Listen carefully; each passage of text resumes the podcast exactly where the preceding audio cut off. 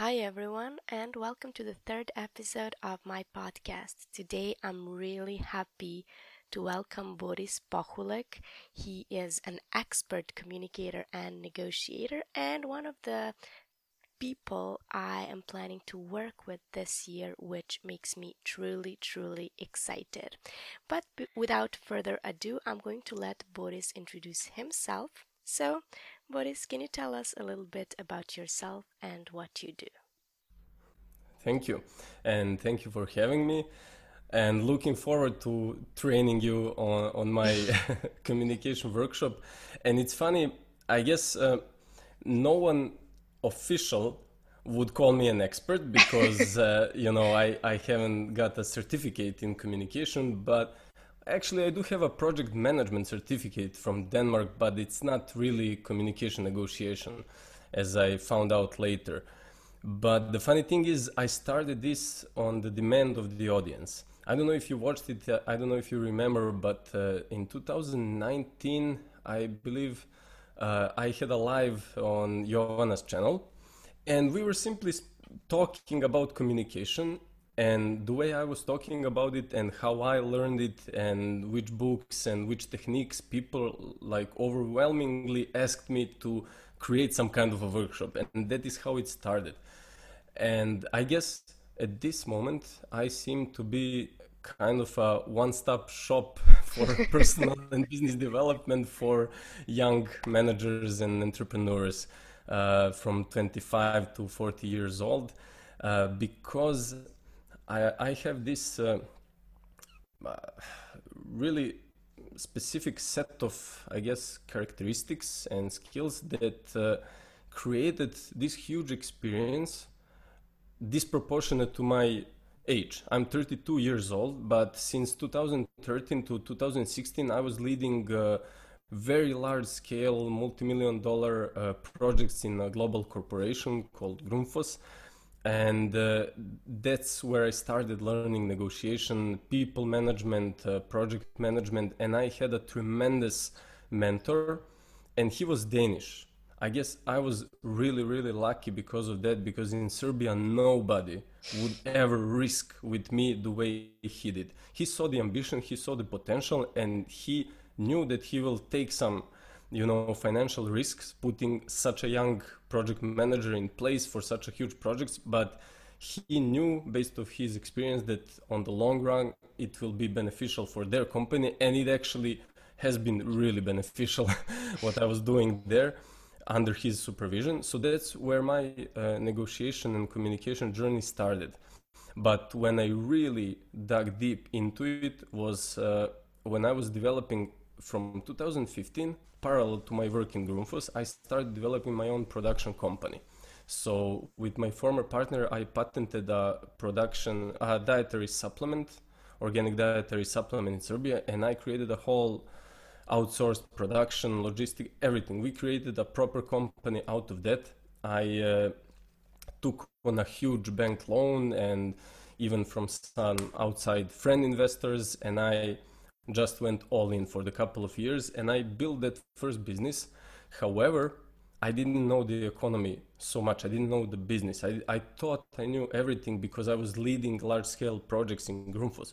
But man, that was such a punch in, in the gut. And during these couple of years, from 2015 to 2018, I was forced to survive and to, to survive both on the market and both personally to really learn how to negotiate and communicate. It was non-stop each day for four years negotiating with my partners, with suppliers, with potential buyers, with um, production plans, with packaging plans, with uh, marketing experts that were working with us, with sales, uh, you know, outsourced people, uh, developers, uh, whatever, everything. And the, the main point where I really got it down is when I actually decided to sell my share of the company to my former partners. And it was not a pretty experience. It was not a good uh, divide. It was, you know, really a matter of life and death. and I was at the point. I'm now I'm digressing a little bit because that's uh, really important for the for the to like give a context. Mm-hmm. because uh, at that point when you have somebody you have a company that I put I gave my I quit my parents thought I was crazy. I quit a major job in a major corporation where I was just going up. And th- they were sending me to US to Denmark to Germany and so on. And I gave up that developed my own company out of scratch lived literally like a dog for 4 years in my apartment built something that I saw that it will be my company my dream my life for the next 25 years but then uh, we started learning so many things that we didn't know about the business and about ourselves and about our relationships. And long story short, we ended up in a situation where we have three partners, 33% each. There is no money in the company.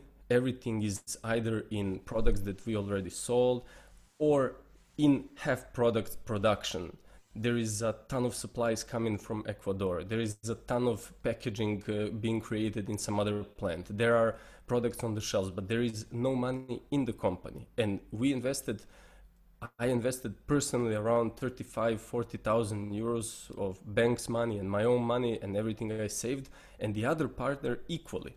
And at that point, me and the founder partner, the first partner, were literally about to kill each other if we see, if we, it, then I said that's enough. I want to go out, but I want to go out with a certain amount of capital that I invested and a certain amount of supplies. But there is nothing in the company, and she, my former partner, hates me.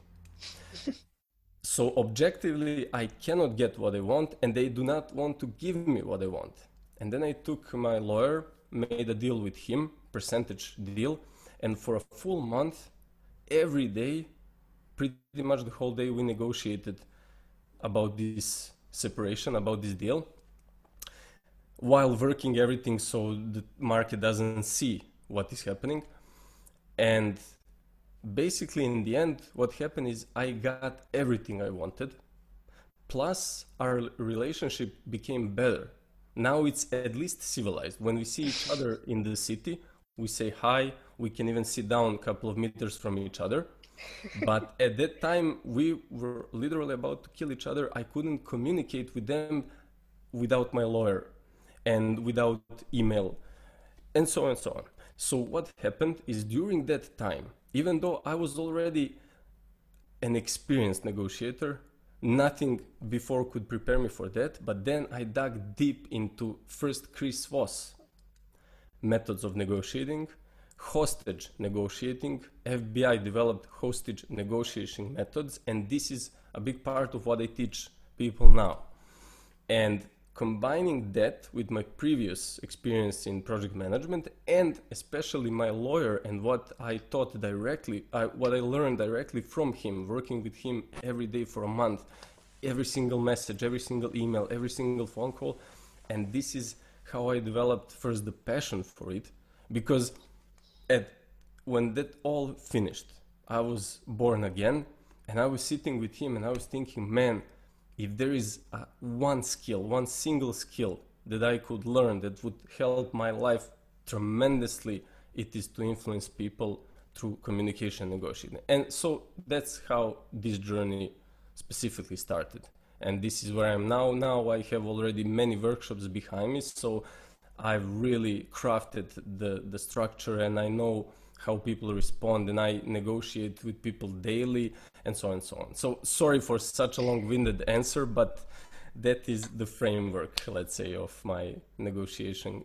I think it's great that you gave such a, a, great introduction. So everybody here who maybe doesn't know you can see why you are here to talk about this. And I've heard uh, part of this already, but it was great to hear it from you. And thank you for sharing uh, the background story with us. Yeah, I guess, sorry, the, the main maybe takeaway from that story is I very quickly learned what has to work.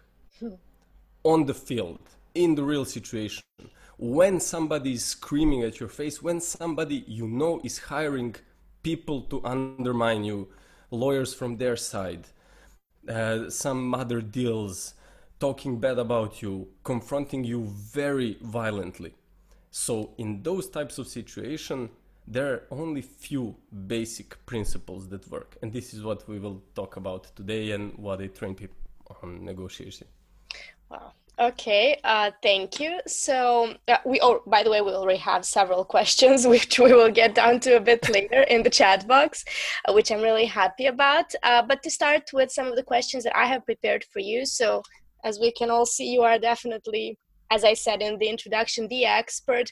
And I do want to say that I do not uh, think I, you know, I'm not an English teacher by profession.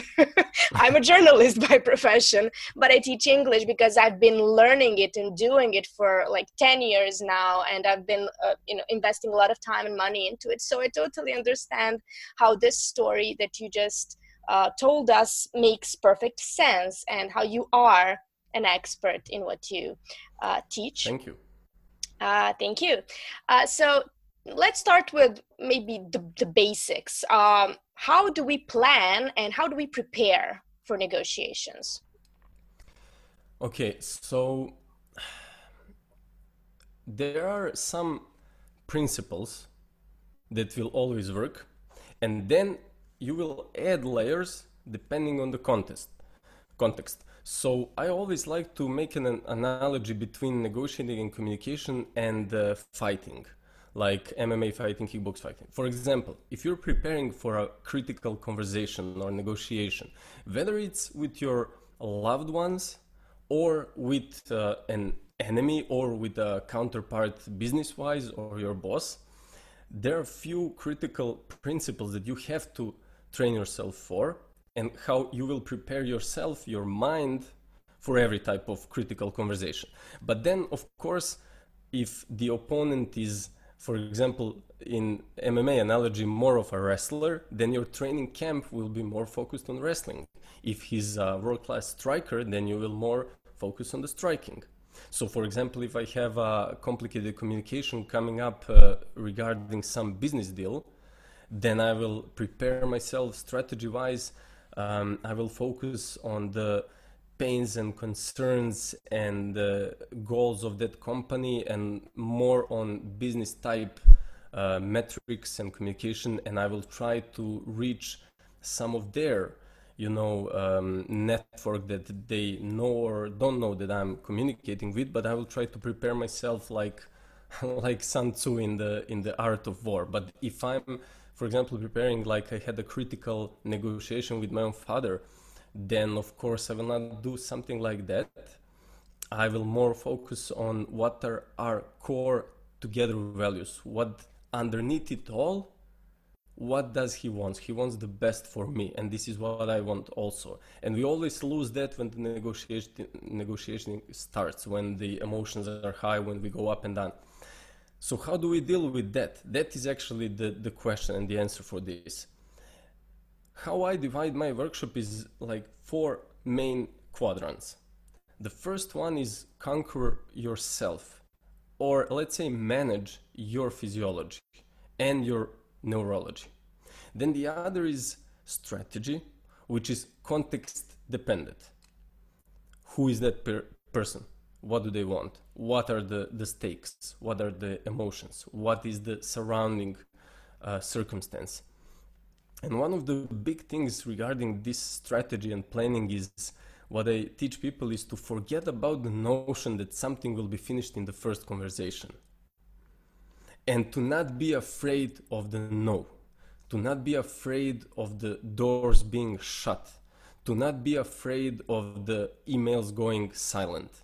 To not be afraid of any of that because there are techniques that you can always bring the conversation back, stimulate the cooperation stimulate their subconscious to respond.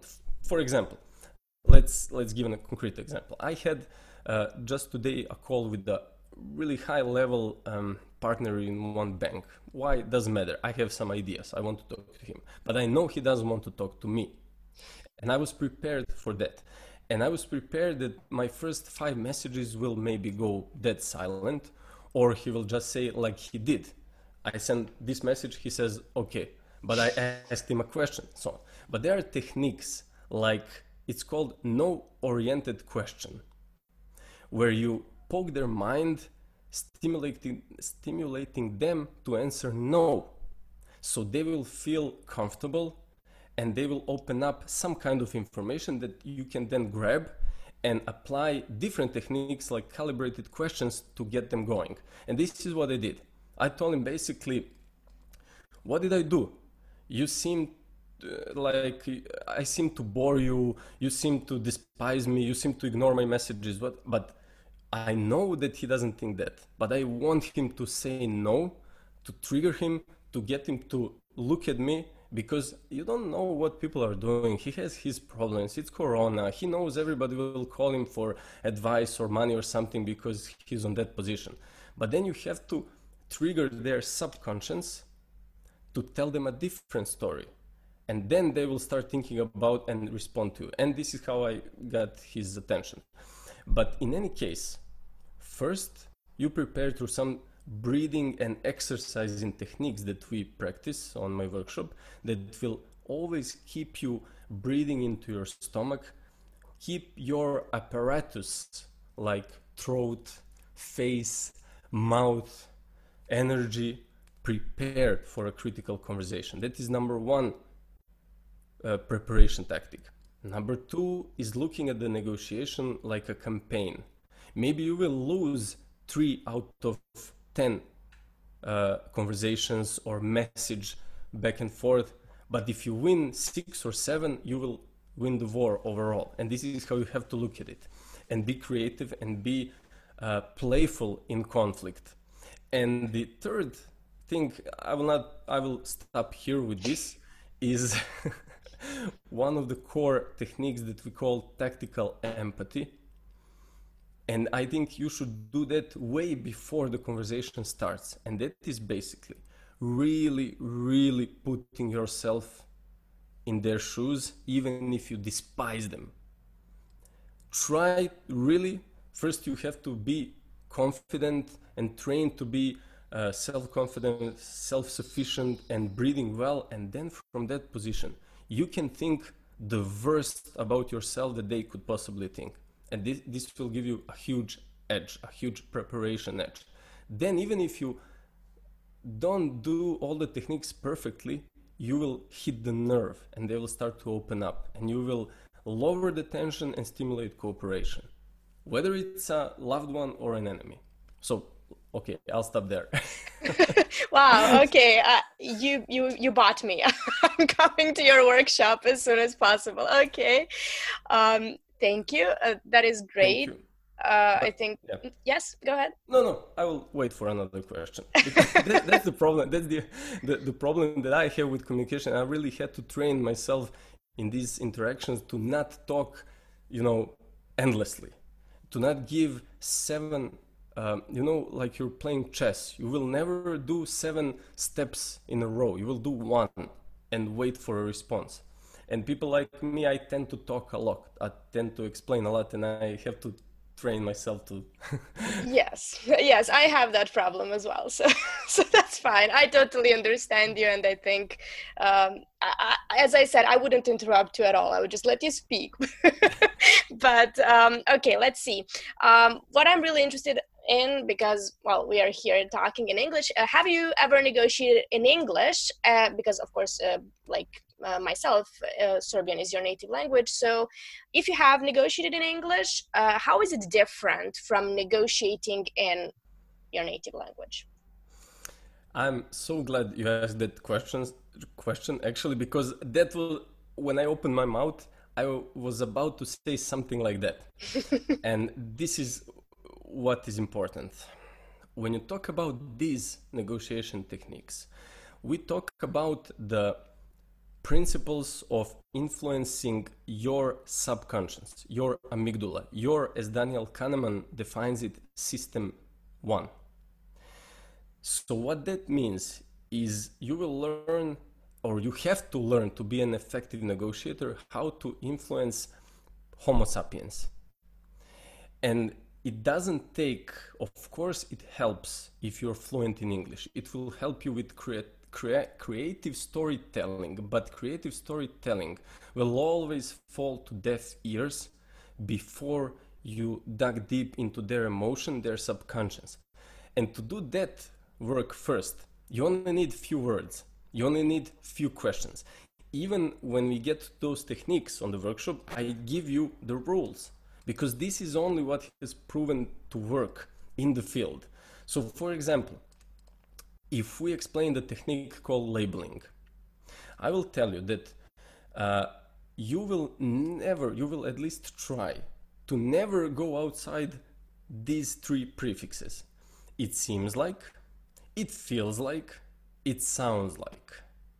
So you can say 100 sentences in a row trying to label their situation, their emotion, their thoughts about you. But you will never go beyond it seems like, it sounds like, it feels like. And this is what triggers their subconscious, their amygdala to release the tension. And then you can literally use just a few words if you're not fluent in English in the start of the conversation, in the start of the negotiation, or whenever the emotions are high. For example, you can say, It seems like you're afraid. It seems like I threaten you. It seems like you don't like me. It seems like something I said offended you. It seems like uh, uh, you have pressure. I'll try to, to like imagine I, I don't know English and I say it seems like uh, they pressure you. It seems like you know decision without boss. You literally can say like that, but that label, for example, in a negotiation for a salary, and you have a young manager that is trying to give you salary as your, for example, junior position, and now you feel like he's not telling you something. You feel like he doesn't really have a decision-making power, and you can literally say it seems like you know decision without boss, which is a terrible sentence in English, but it will still trigger his mind and he will either tell you, no, no, no, you're completely wrong, if you are wrong, and give you another piece of information that you can start negotiation over.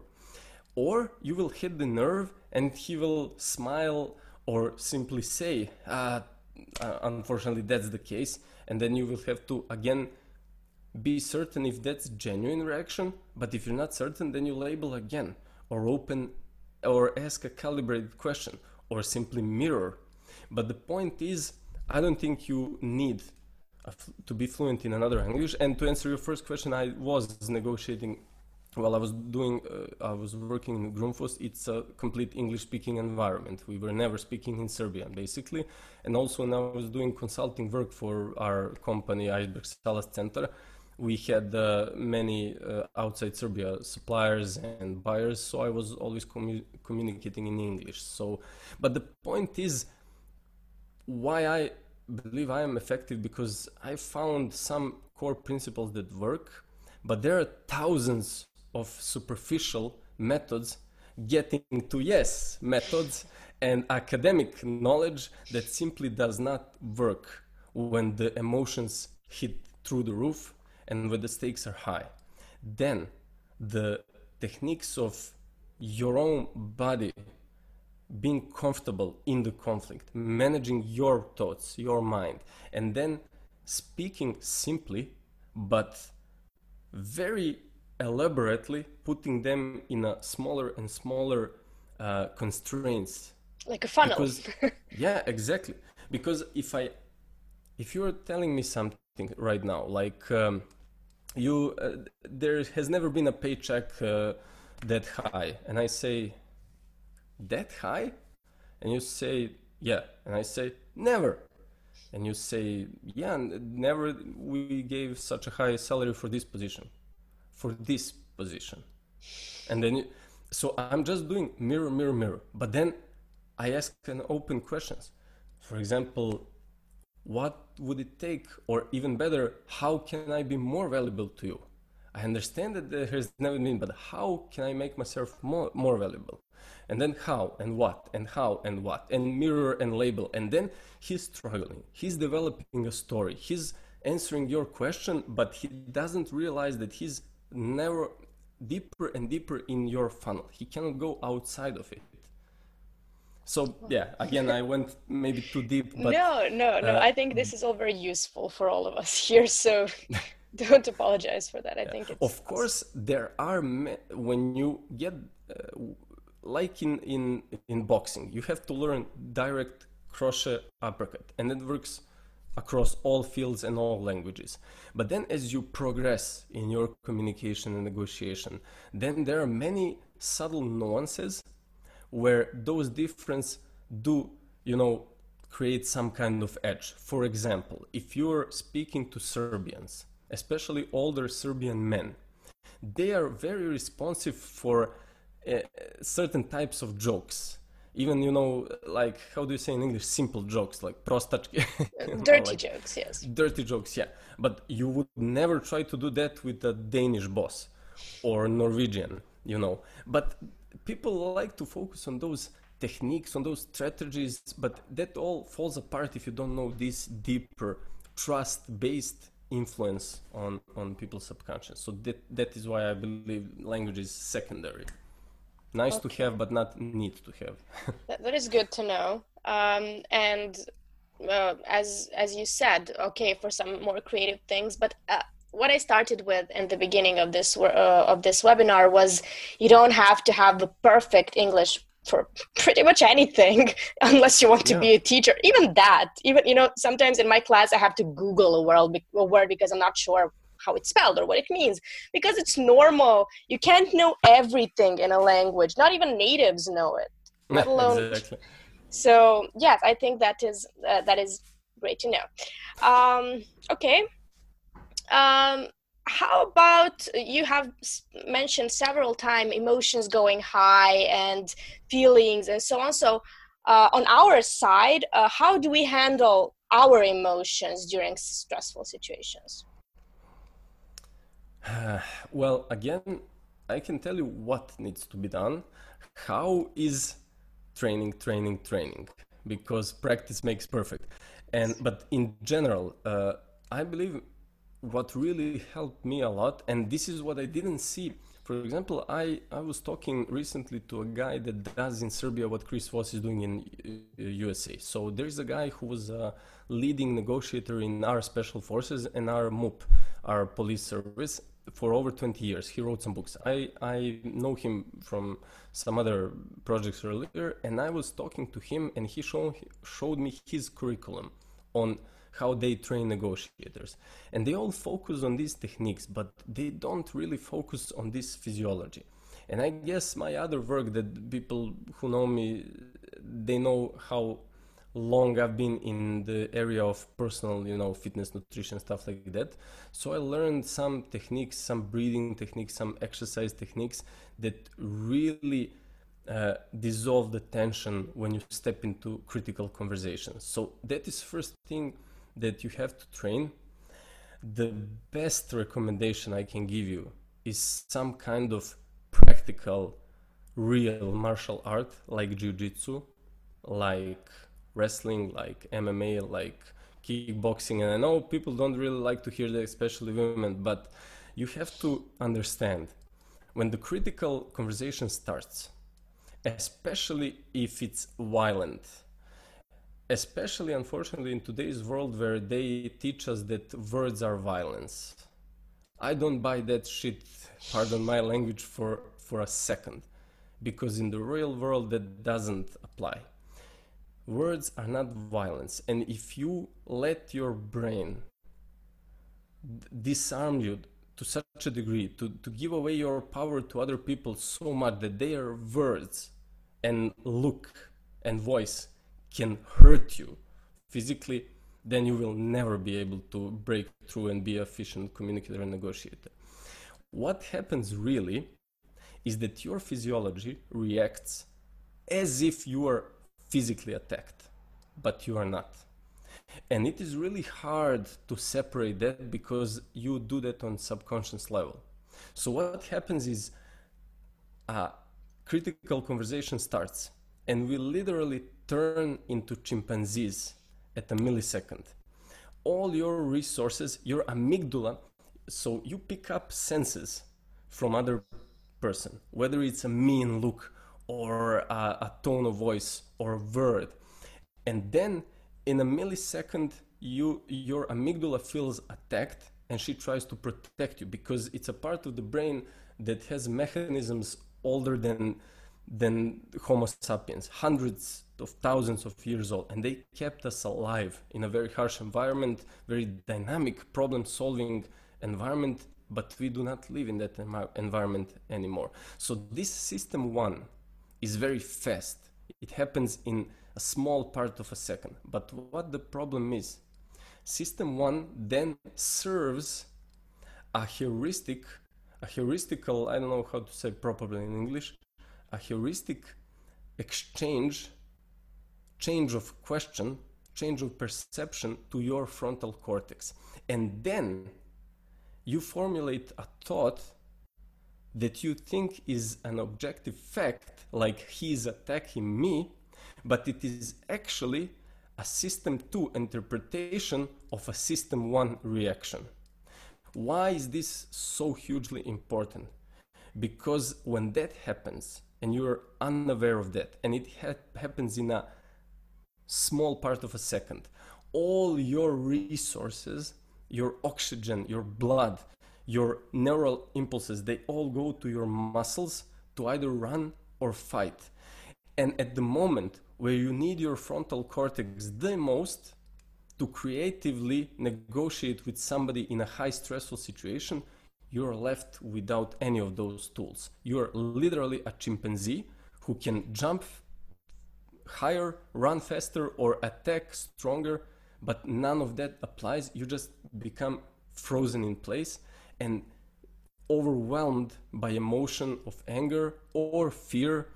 And then typically people start arguing and it just explodes so one of the visualizations I give people, uh, I give to people on my workshops is actually this, and I do that when I find myself, whether with Jovana or business partner, when emotion starts getting high, and I start speaking something that I actually should not be speaking, I catch myself in the moment, and I imagine myself as a chimpanzee, and in a part of a second, I stop and I laugh inside and I start breathing and I come back to my body, I come back to my brain, and you have to train that. But there are many exercises. Um,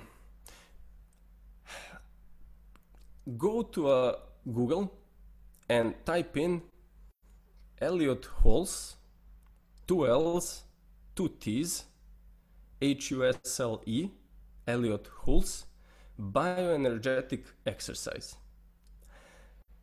We have so small time window here so i'm trying to give you something that you can actually start practicing. These exercises will help you prepare your physiology for critical conversations and then on top of that you need to practice these uh, skills like tactical empathy where you really are able to put yourself in their shoes even if you especially if you don't uh, honor if you don't uh, align with their ideals if you think they're unfair whatever.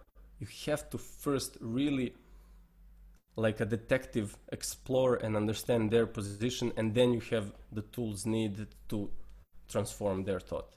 So i don't know if that uh, answers your question but something like that. Uh, great. I typed the, the what you said we should google in the chat box so everybody can uh, see it and do their research. Uh, and I'm going to be the first one to do that for sure. Um, okay, uh, we had a question that was related to that, but okay, we, we are going to go back to that later. Um, my next question is, and somebody actually asked uh, this as well. Um, what are the three most important things to consider or pay attention to, or steps uh, when it comes to negotiations? Hmm. Three I can. it can be more. but um, well, I guess if I would have to choose only three, it would go like this. First of all, this uh, concept managing your thoughts. So let's try to, to explain it really simply what happens. There is a fact. And then you formulate a thought upon that fact. So people like to say he offended me with something he said. But actually, and this you will find in any Zen practice or any high level personal development practice, nobody has such kind of power to just say the words and offend you and change your whole perception and physiology. So you do that to yourself. So first step is managing your own brain, your own thoughts. Because what happens? If you see the fact he offended me, then your first thought formulated based on that is he attacked me, therefore I have to defend myself or I have to attack back. Then the emotion is built upon that thought. Emotion is not built upon the fact. It is built upon the thought. And then the emotion might be, I am really frustrated. And then your, your heart starts pumping your adrenaline. And then happens what I just explained. You lose the creativity processing tools of the frontal cortex that you need for effective negotiation. And then upon that emotion, you act.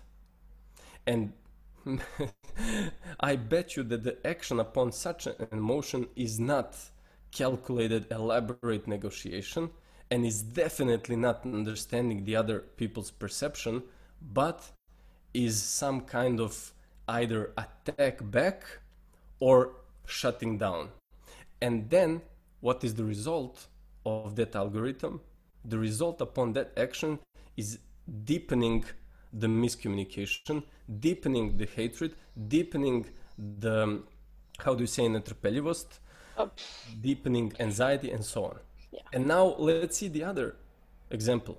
If you've trained the techniques I'm telling you, and then somebody says, You're a fucking piece of shit, you know, Boris, for this action, and then you don't think he offended me, but you see a fact differently. A fact is now he said some words.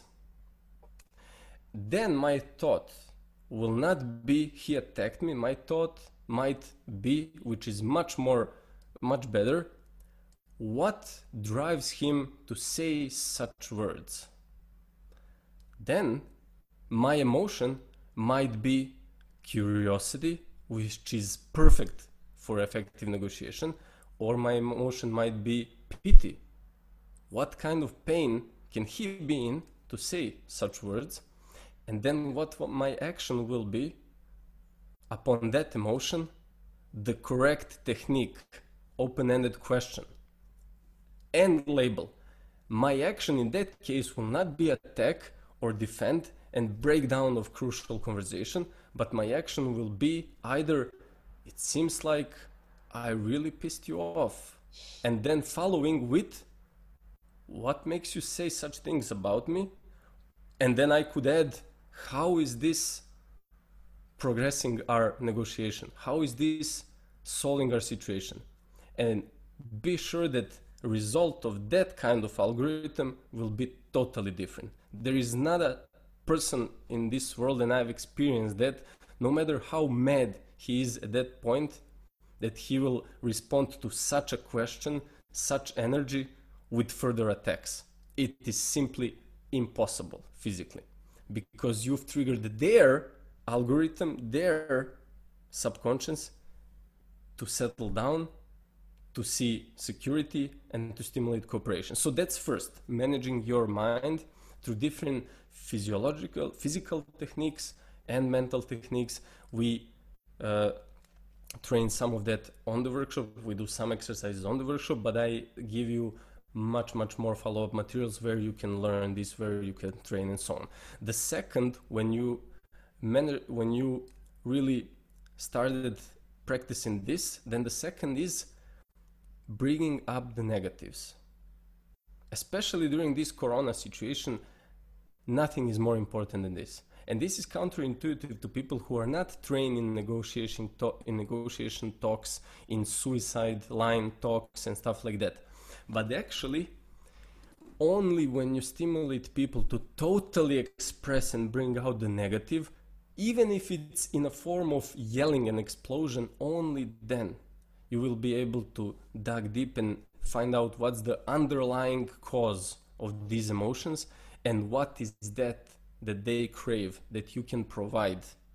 And it doesn't have to be the thing on which you are negotiating.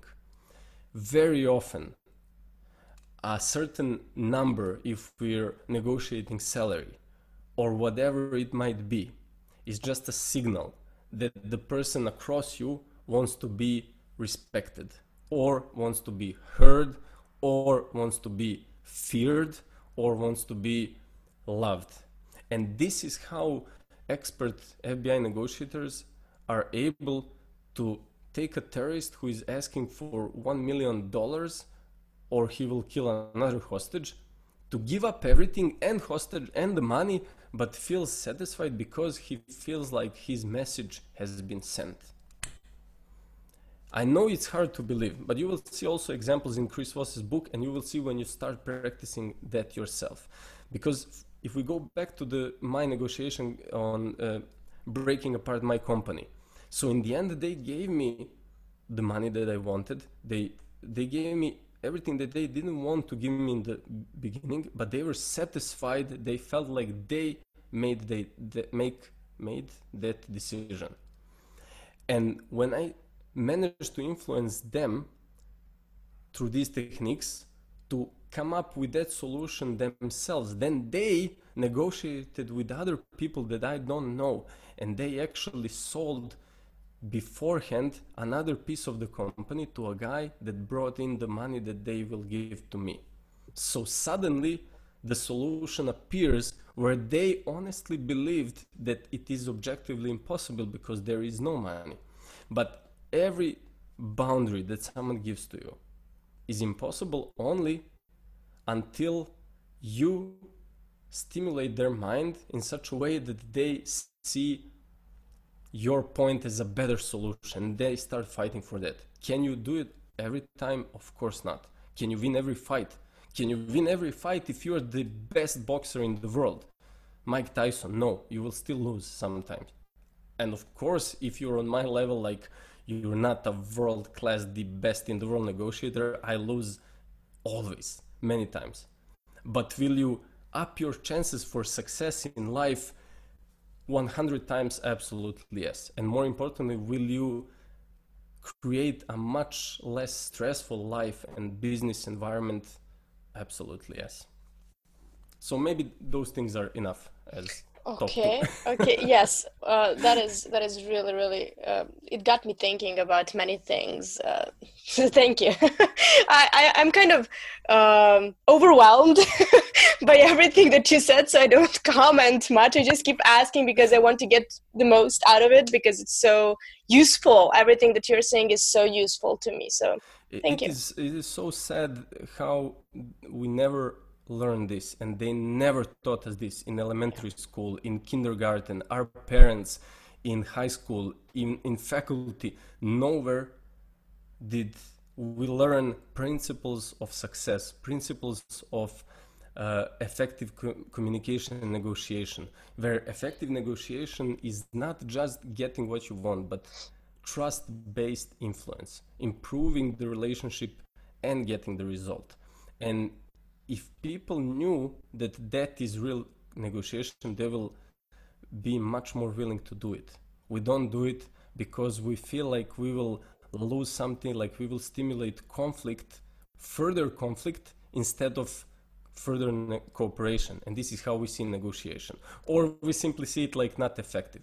But you've you've seen now just a, a small piece of of a huge uh, concept and i think you can already see that there is much more opportunity to be effective in this than people think.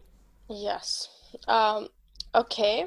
Uh, thank you. Um, now uh, we had a question and i want to actually lean on that question. The question was what do we do if the other side also knows these techniques? And what i want to know in addition to that is how do we tell if they are bluffing I, guess there are some techniques we also can learn about bluffing and cheating other people's mind, so to say. So how do we um, assess if someone is deceiving us, what their true interest, interests are, and uh, can we can we do that? Um, can you know? Of course not. Imagine knowing everything that will happen beforehand. What a life would that be? Yeah. Imagine going into a fight, into a boxing fight that you've been training for 12 weeks and knowing exactly what your opponent will do and knowing you will win. Man, that would be such a thrill. Unfortunately, Yes. that does not exist. And I like these questions and at the same time they're a little bit funny because these are the type of questions that you have that we all have before we actually experience the the real experience of negotiating and then you see ah i get it. But i will tell you so first um, what happens when you meet another experienced negotiator? Well what happens when you are experienced fighter and you meet another experienced fighter? It's what happens when a good basketball player meets a better basketball player? You will lose and you will learn and you will do better next time and this is for example interesting on my workshops. Sometimes uh, we do uh, exercise. And i tell them uh, we go progressively deeper and deeper. And for example we do just one technique a mirror which is you repeat uh, last word or last three words or uh, any word from any part of conversation when you're really experienced. And then people when they start learning that they do one mirror and if it doesn't work they think it doesn't work they kind of freeze. And i had an example uh, let's say you tell me uh, put that cup over there. And i say and for some reason that doesn't make sense. And i say over there? And you say yes. And then amateurs when you're not experienced you tend to freeze there and you think uh, what now? But I would say there. And you say yes. I say there. Yes what is wrong with you? I said put the cup there. Put the cup this cup. Put it there. And this is exactly like when you're experienced fighter and you have a jab. And then there is a less experienced fighter. You can use only that single jab, but your footwork is better, your sense is better, your distance is better. But then when a better man comes, then you have to learn, learn both direct and crochet and uppercut and so on and so on. So long story short, it's just a matter of practice.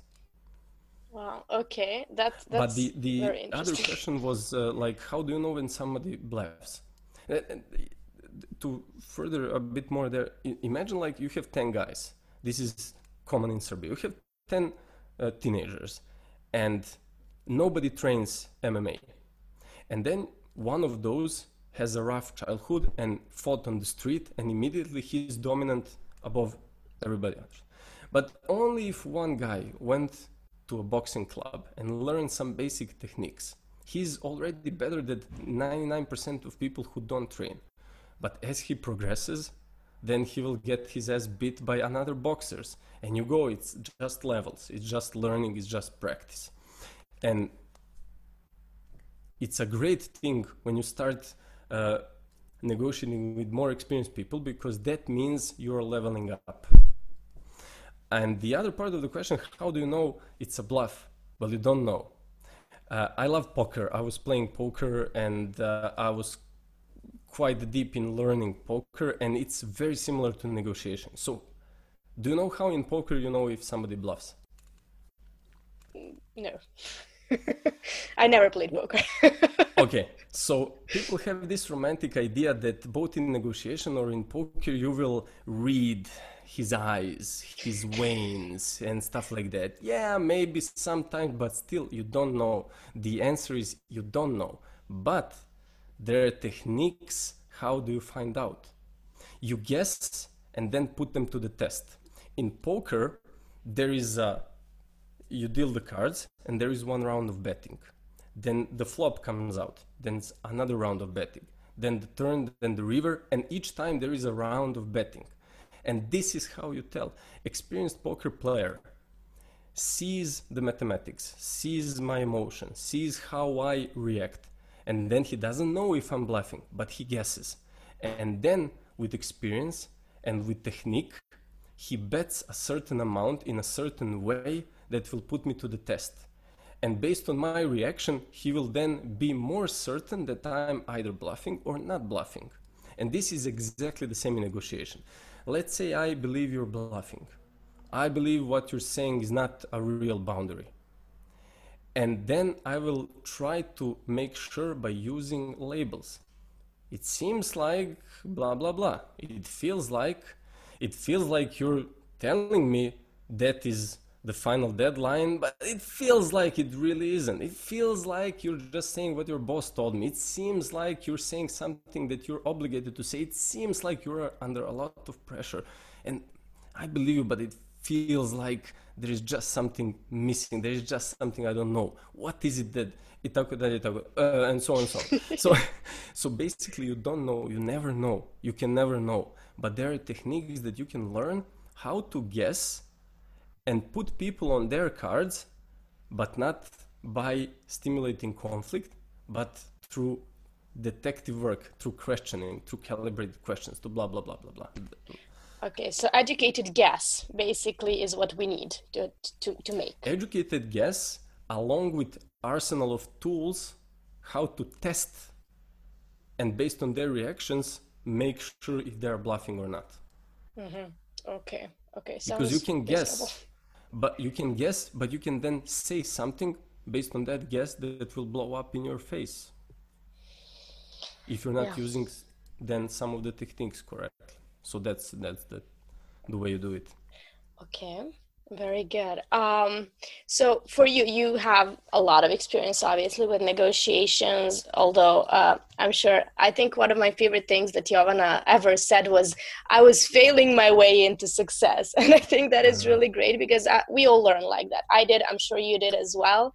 Um, so, but a lot of experience that you have. Um, what is your biggest challenge right now that you have this experience when it comes to negotiation? Um, my right now, personally, my biggest challenge is uh, sometimes being lazy when I when I see this is a crucial conversation in the making. Just being lazy to start negotiating, to go into negotiation, especially the more and, and more I do it.